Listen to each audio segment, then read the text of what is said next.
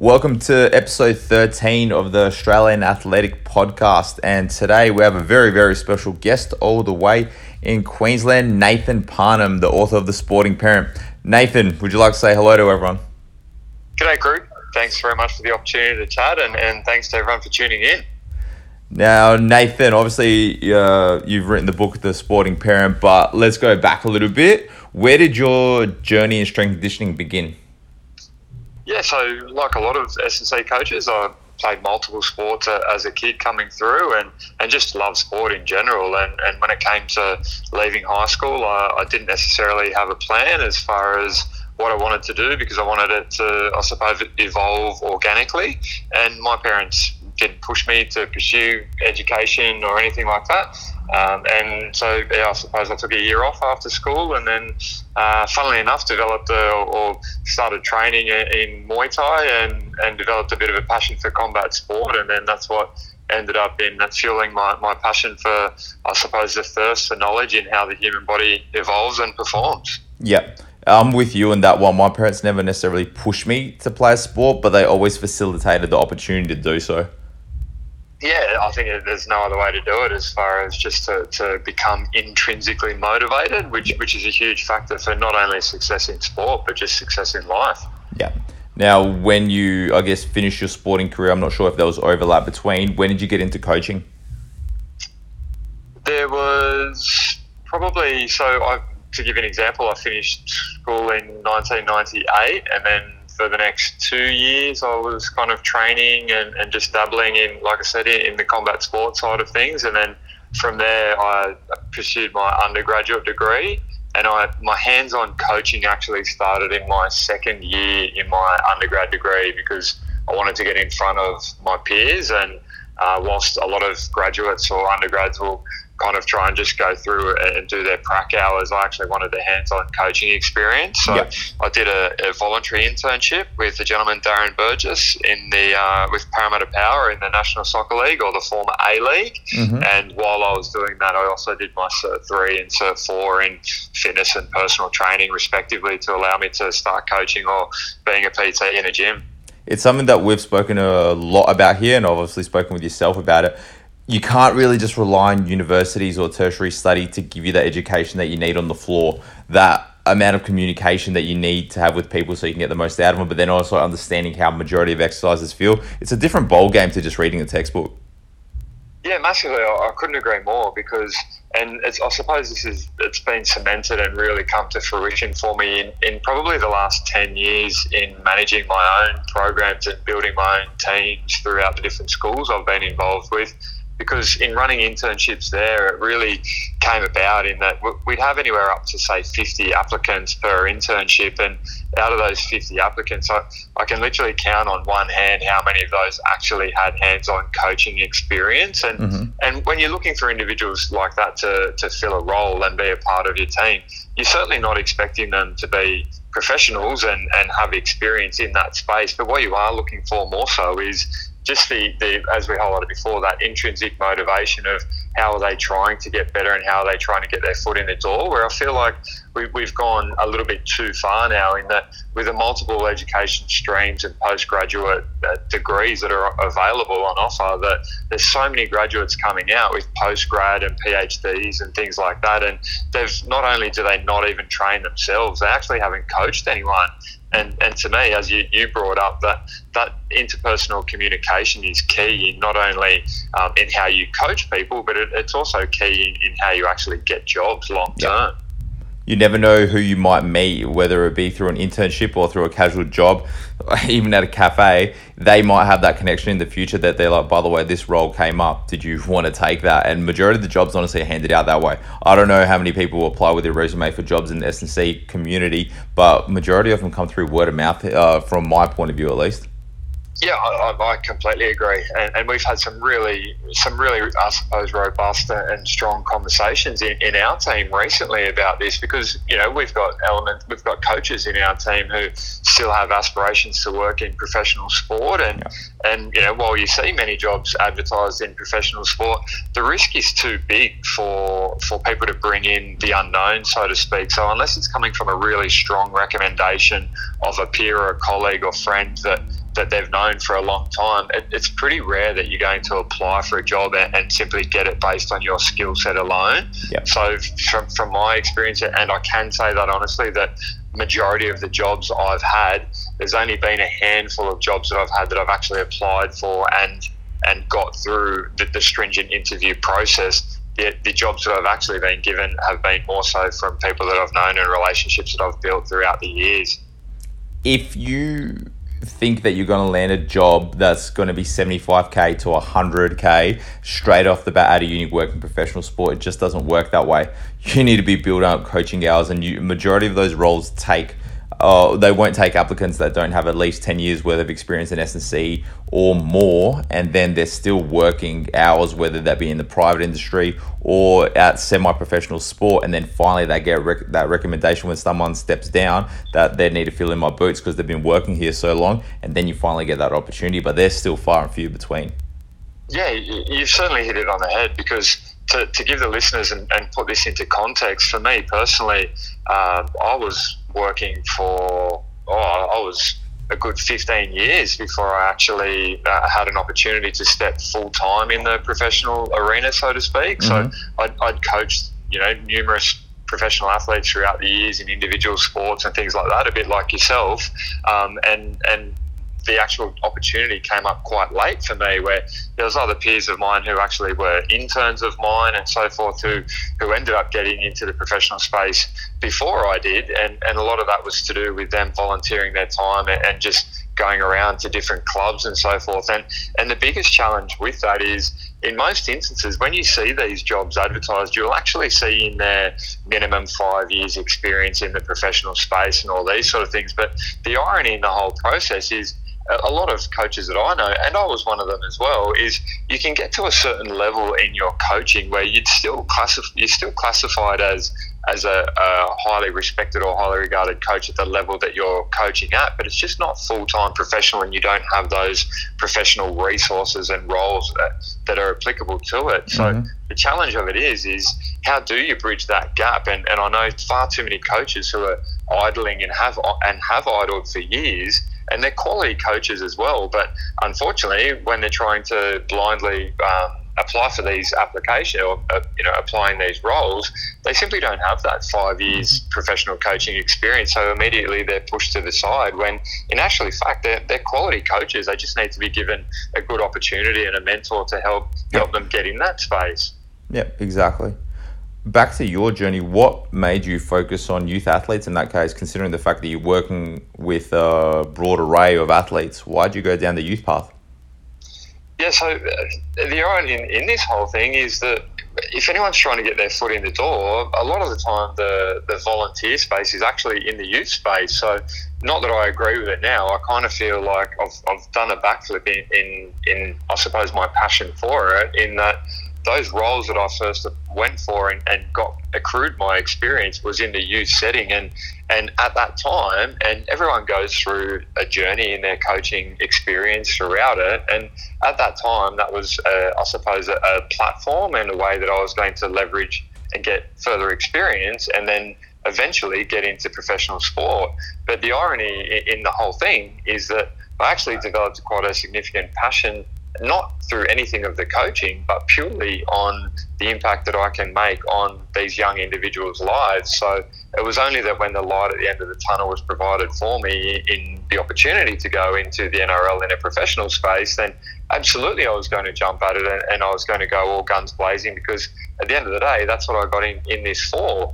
But it's only when you kind of get to the light at the end of the tunnel do you, do you see or do you realize whether you know that's where your true passions lie? And for me um, at the end of it uh, I, I, felt like my, my passion was more towards the youth space because of the fact that I can have I can just have a larger impact on not only the the athleticism of the individuals but also just the, the quality contributions that you can make to their character and their personalities to their lives. You're not just making good athletes you're making good people as they grow up yeah, that's right. And, and the reality of it is, in the professional space, is there's you know you're talking the one and two percent improvement from a physical perspective, but then at the same time, the athletes also have been around. So if you, I'm talking about those seasoned campaigners, the seasoned vets, is that they know what it takes to get their body ready to perform in their sport. So you're not really changing a significant amount of the, on those particular individuals. And as a whole in professional sport, it's very much about what you can do for me if you're the athlete what the coach can do for you and in, in order for you to get better and for you to you know extend your career and things like that. And athletes are you know they're savvy like that. They they want to know how they can do those things. And if they don't feel that there's a use for them as an individual then they won't they won't see a use for you as an individual as a coach. Yeah exactly exactly now i'm sure a lot of coaches are going to be interested to hear this. How did you gather your first gig at a school? How did you get your first job at a school? Yeah, so uh, I can say that a lot of my uh, earlier jobs, whether they were ca- like part-time jobs, casual coaches, but but actual paid coaching roles, they all came from my volunteering and my practicum hours through my undergraduate degree. Mm-hmm. So that's how I first got them. And then my very first full-time paid S&C role was in charge of Westfield Sports High, which is in, in Sydney. And uh, I got that job through a, a uh, an internship role that I'd also had. Uh, and built relationships through there. So um, it went from prac to internship through to eventually those same that same connect, so to speak, were, were the ones who were you know tipped me off on on getting that first full time role. Yeah, and it's when they discover a product that you offer for free, and eventually you get to a point where you can't be offering that service for free anymore, but they still want that they're going to pay for it because they just don't want to leave the kids without it because it's clearly benefiting the kids there. Yeah, that's right, exactly. And then and then on top of that, a, a huge part of this is the whole personality and um, you know the, the social skills and interpersonal skills of just what you can contribute to a program and how you can interact with coaches in different sports. So uh, I think too often as S&C coaches, because we're, or athletic development coaches, we're so passionate about what we do that we end up having tunnel vision on for the product that, that we're selling and that we're trying to get across the line. But at the end of the day, we have to remember that we're simply support staff yep. for a variety of different sports. And if you fail to understand that in different sports, there's also cultural differences in their view of athletic development. So, how you navigate that is once again, just that, that reflection of the interpersonal relationship between the athletic development coach and the head coach in being a support staff member and a technical staff member. Mm-hmm. How can you how can you build that bond? Yeah. What are the key principles you use for youth training? Move well and move frequently. Yeah. so uh, I know that's going to say really sound really cliche, but there's a reason why multi-sport athletes do succeed, and yep. it's because they have that physical literacy, that that syllabus that they can draw on to to handle any situation. That's the first thing, and and the second thing on top of that is I feel if if it is a quality development program that you should be able to continue to build strength across multiple different facets, whether it be strength training, whether it be plyometrics and things like that, uh, in multiple different planes, but you should be able to do that with the least amount of limitations or restrictions. So, yep. being range of movement and things like that. Um, and the injuries and things like that will take care, care of themselves. The only then the only thing you'll need to double and negate is just simply the maturation process and you know the rate of growth of them because they're, they're bound to come across a few injuries along the way and that may not necessarily be anything to do with contact or anything like that, but just part of the maturation process and, and their application to training and how frequently they're doing it. Kids get hurt, it's normal. I remember having plenty of injuries as I was growing up because I was so active, but I regret none of them, and nor should any parent regret any of them, too. Yeah, I completely agree. And because the other side to it as well is we have to remember that it is a learning process. So you know, my partner as it is at the moment, she freaks out with, with our young little son who stumbles around and falls. but that's just the way that we learn and, and, and, become kinesthetically aware of our environment. So if you hurt yourself enough, then you're bound to not do it again. And, and uh, essentially that just becomes a life skill. Exactly, exactly. One of the biggest things that we have kids doing in here body weight and gymnastic movements, especially the ones under 10 years old. We don't need them picking up weight. We need to see them run. We need to see them jump. We need to see them do a handstand. We need to teach them how to fall safely. So if they do fall on the field, they know how to brace themselves and not just have a panic attack when they're about to hit the ground because that's when they're going to get hurt when they m- make those hesitant decisions or make those hesitant movements. If they can, like you said, move often and move well, they're less likely to get hurt. Yeah, totally. And because the thing is, is exactly what in what you're saying there, I, I couldn't agree more in the fact that the movements need to be reactive and they need to be instinctual. So if they haven't, if they're pre-programmed and they haven't actually, you know, practiced them in a variety of different environments and in response to a variety of different stimuli, then it, it they are pre-programmed and it's not instinctual. So then you're also going to increase the likelihood of it because you'll see it. And, and this is where a lot of that whole specialization comes into it. Is it's one thing for for a, a child or a youth athlete to be so specialized that you know they're getting balls fed at a particular point at a particular angle and the opponent's running in, in, in this place and that place. But it's like, hang on a second. The, the difference is is that sport can be in many instances three dimensional. Mm-hmm. So how does the body adapt and respond to that? And and that is all instinctual. And you can almost, as a parent or as a coach, pre-program that fear of doing something by putting your own thoughts and I guess concerns about a particular movement. Whereas children that haven't experienced that before, haven't heard about it, they won't have that unless they've been told that. So getting them to experience before they have that fear is so important. Yeah, definitely, and and I think that's a huge challenge for adults, uh, whether it be you know coaches, um, you know parents as a whole, is that we often use our adult, you know, I call it our adult mindset, is that you know through our own accumulative experience, then what we do is we're kind of shaping and jading, I suppose, the view of the, our child and, and our youth in, in the sporting arena, whether it be their mindset to, to particular training or competition and things like that. When what we actually need to do is just kind of set them free, let them play, so to speak, mm-hmm. and then let them experience it and evolve as individuals themselves. What have been the biggest challenges for you implementing strength conditioning in school environments?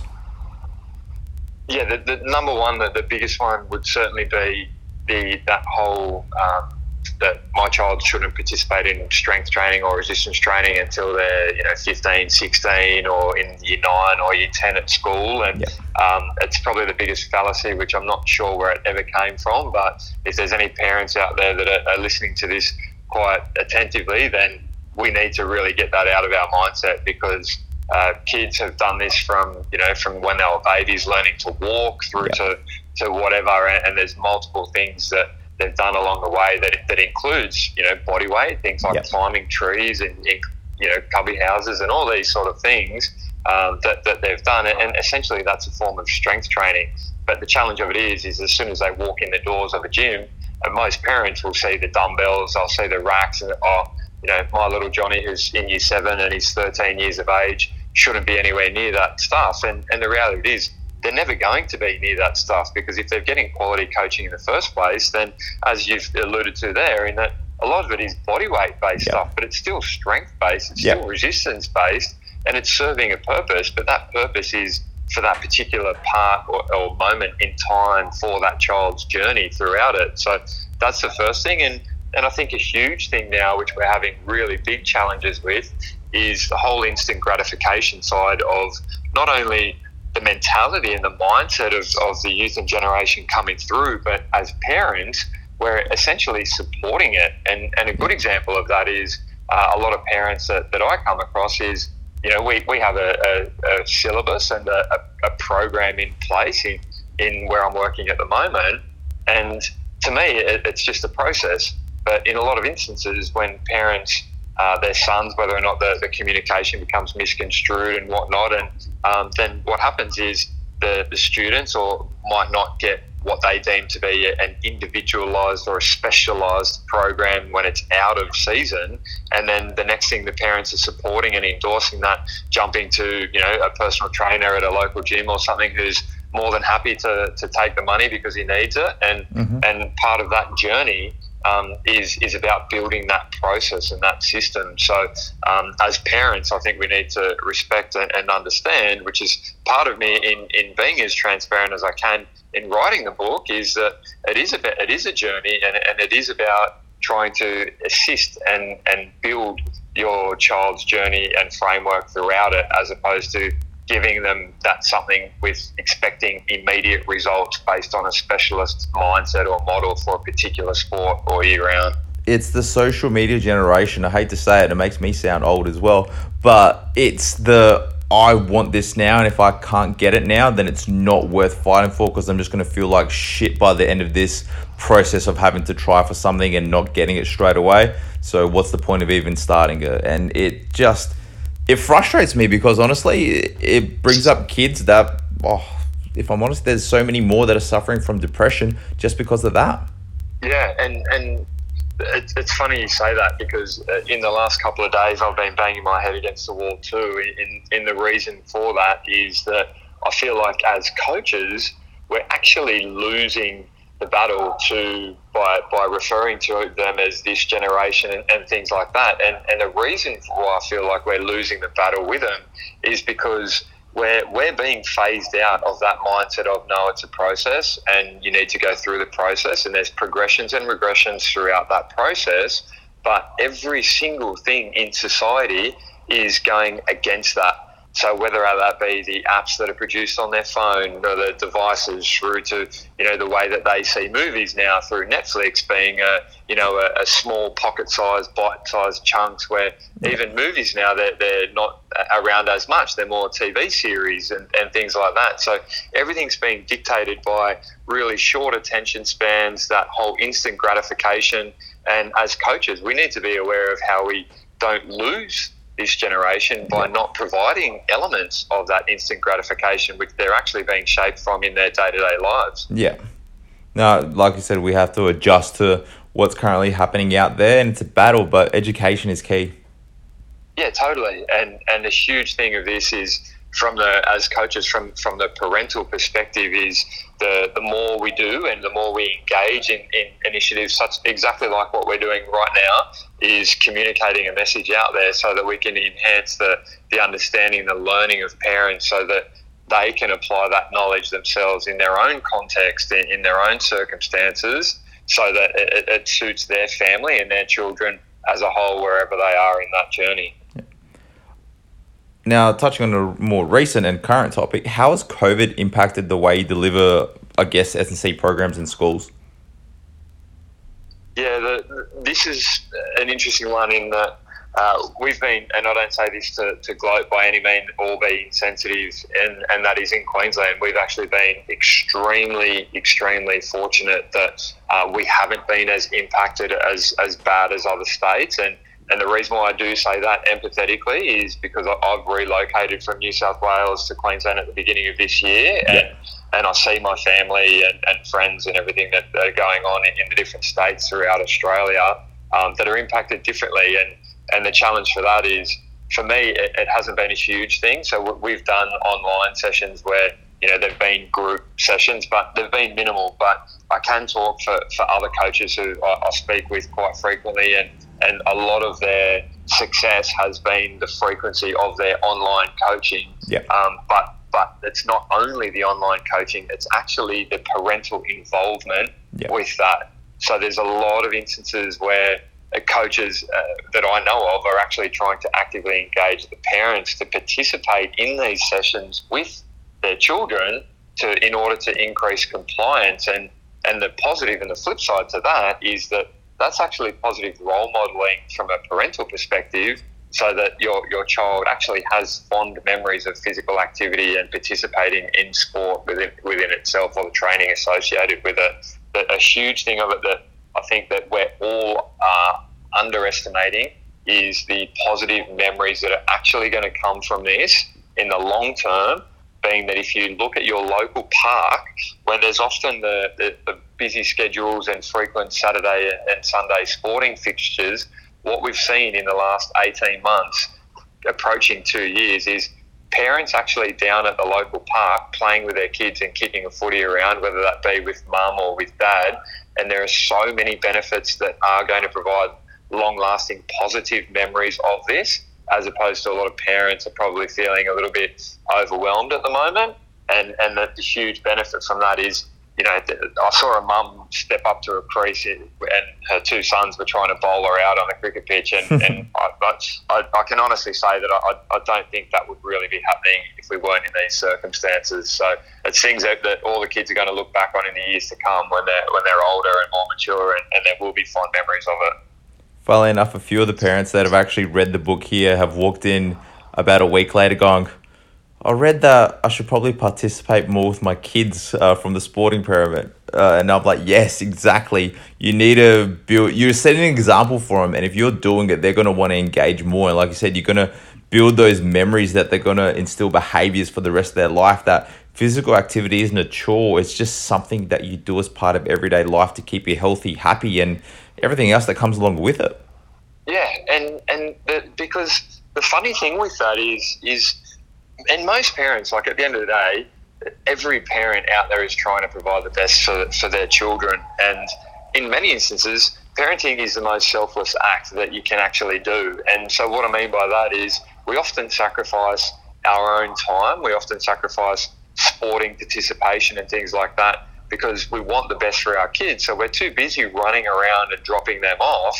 And, and we're actually not doing anything for ourselves. So, exactly what you, you mentioned is if parents are actively involved with it and just setting a standard, like you know, going for a ride with their kids or going for a run and things like that, they're just two simple examples, but it's actually positive role modeling, and it completely changes the perspective of you know children's view on sport and and non-organized um, sport for that matter. Mm-hmm. In that case, I have to ask, considering we're talking about the book, what sparked you writing the Sporting Parent? Yeah, I, I, suppose from I'm, I'm going into now my I think it's my 18th year of of coaching, and, and there's still questions that are coming through now that were coming through when I was you know my first and second years coaching, and for me, I felt like that if those questions are still uh, coming through, then we're clearly doing uh, not only a, a poor a poor uh, way of communicating to parents, but it's not out there for them to actually uh, seek and, and, get that information and, and, I suppose digest it in their own time. So for me, as soon as I had completed uh, an element of my career in professional sport, I felt like I had a voice to talk across all levels, and and that when I say all levels, so in the book we go into you know the types of sport that can be played as early as you know two and four years of age through to being young adults and the implications for that and so if there's a parent out there who's unsure of what sports to enrol their, their children in but they want them to be physically active then i'd like to know that there was ample um, information provided in there that, that can give you that and empower you to make those decisions mm-hmm. and likewise if there's those who, who display success and you know they're on the fringe of making state, national representative teams, and and they're even you know in the process of being scouted for the professional ranks. Then then what are the implications for that, and, and, and how do we negate that as well? So um, it's a little bit like a seesaw in a, in a way, I suppose. And and it, the reality is that that many of the kids and youth throughout the country fall somewhere in between that. It just depends on, on where they sway at their particular time in the journey. Yeah, and they don't the advice given doesn't necessarily have to be for high level or semi high level sporting athlete. It can be for anyone that just wants to get their kids involved in physical activity too. Yeah, that's right, and and that was a, a big thing with it because a lot of people were like, "Oh, so what you're just trying to write a book to basically give the success of how to become an elite athlete?" And I was like, "No, that's that's completely from it, yeah." that, that is definitely not what it is about. It's purely about empowering and giving parents the knowledge to go about it and, and apply it in their own particular context and, setting. And, and I suppose that the byproduct of that is it's led to, to relationships like, like this one where we have now in that a lot of the, the concepts that are, are discussed and covered in the book are actually things that you would do in, the day-to-day coaching in your environment. And it's just another resource that, that parents can not only listen to, to your expertise and your opinion of it, but then they can actually go home and go, hang on a second, I want to look at this and, and read it. And, and it's done so in a in a light-hearted, simple, easy to just digestible way that it's not jammed down your throat and it's not scientific as far as to the point where you don't understand it. It's more about how simple and easy this is, which essentially should make sense. Yeah. No, I agree with you, and honestly, it's been a great read for me and for everyone else that's had a read of it through here. Uh, what advice have you got for parents and coaches training youth athletes? Uh, the main thing is that it's it's your individual journey, and and I suppose what I mean by that is you're going to go through different challenges along the way, and those challenges uh, may be similar to others, but at the same time, who you listen to and where you draw your information from needs to be refined to your own individual circumstances and situation. Yep. So, yeah, the, the, biggest thing would be that it is your journey and, and, you need to own that journey. But where you draw that information from and, and the decisions that you make, that is that is really important and really critical too. Yeah. Where do you see strength conditioning for youth heading in Australia?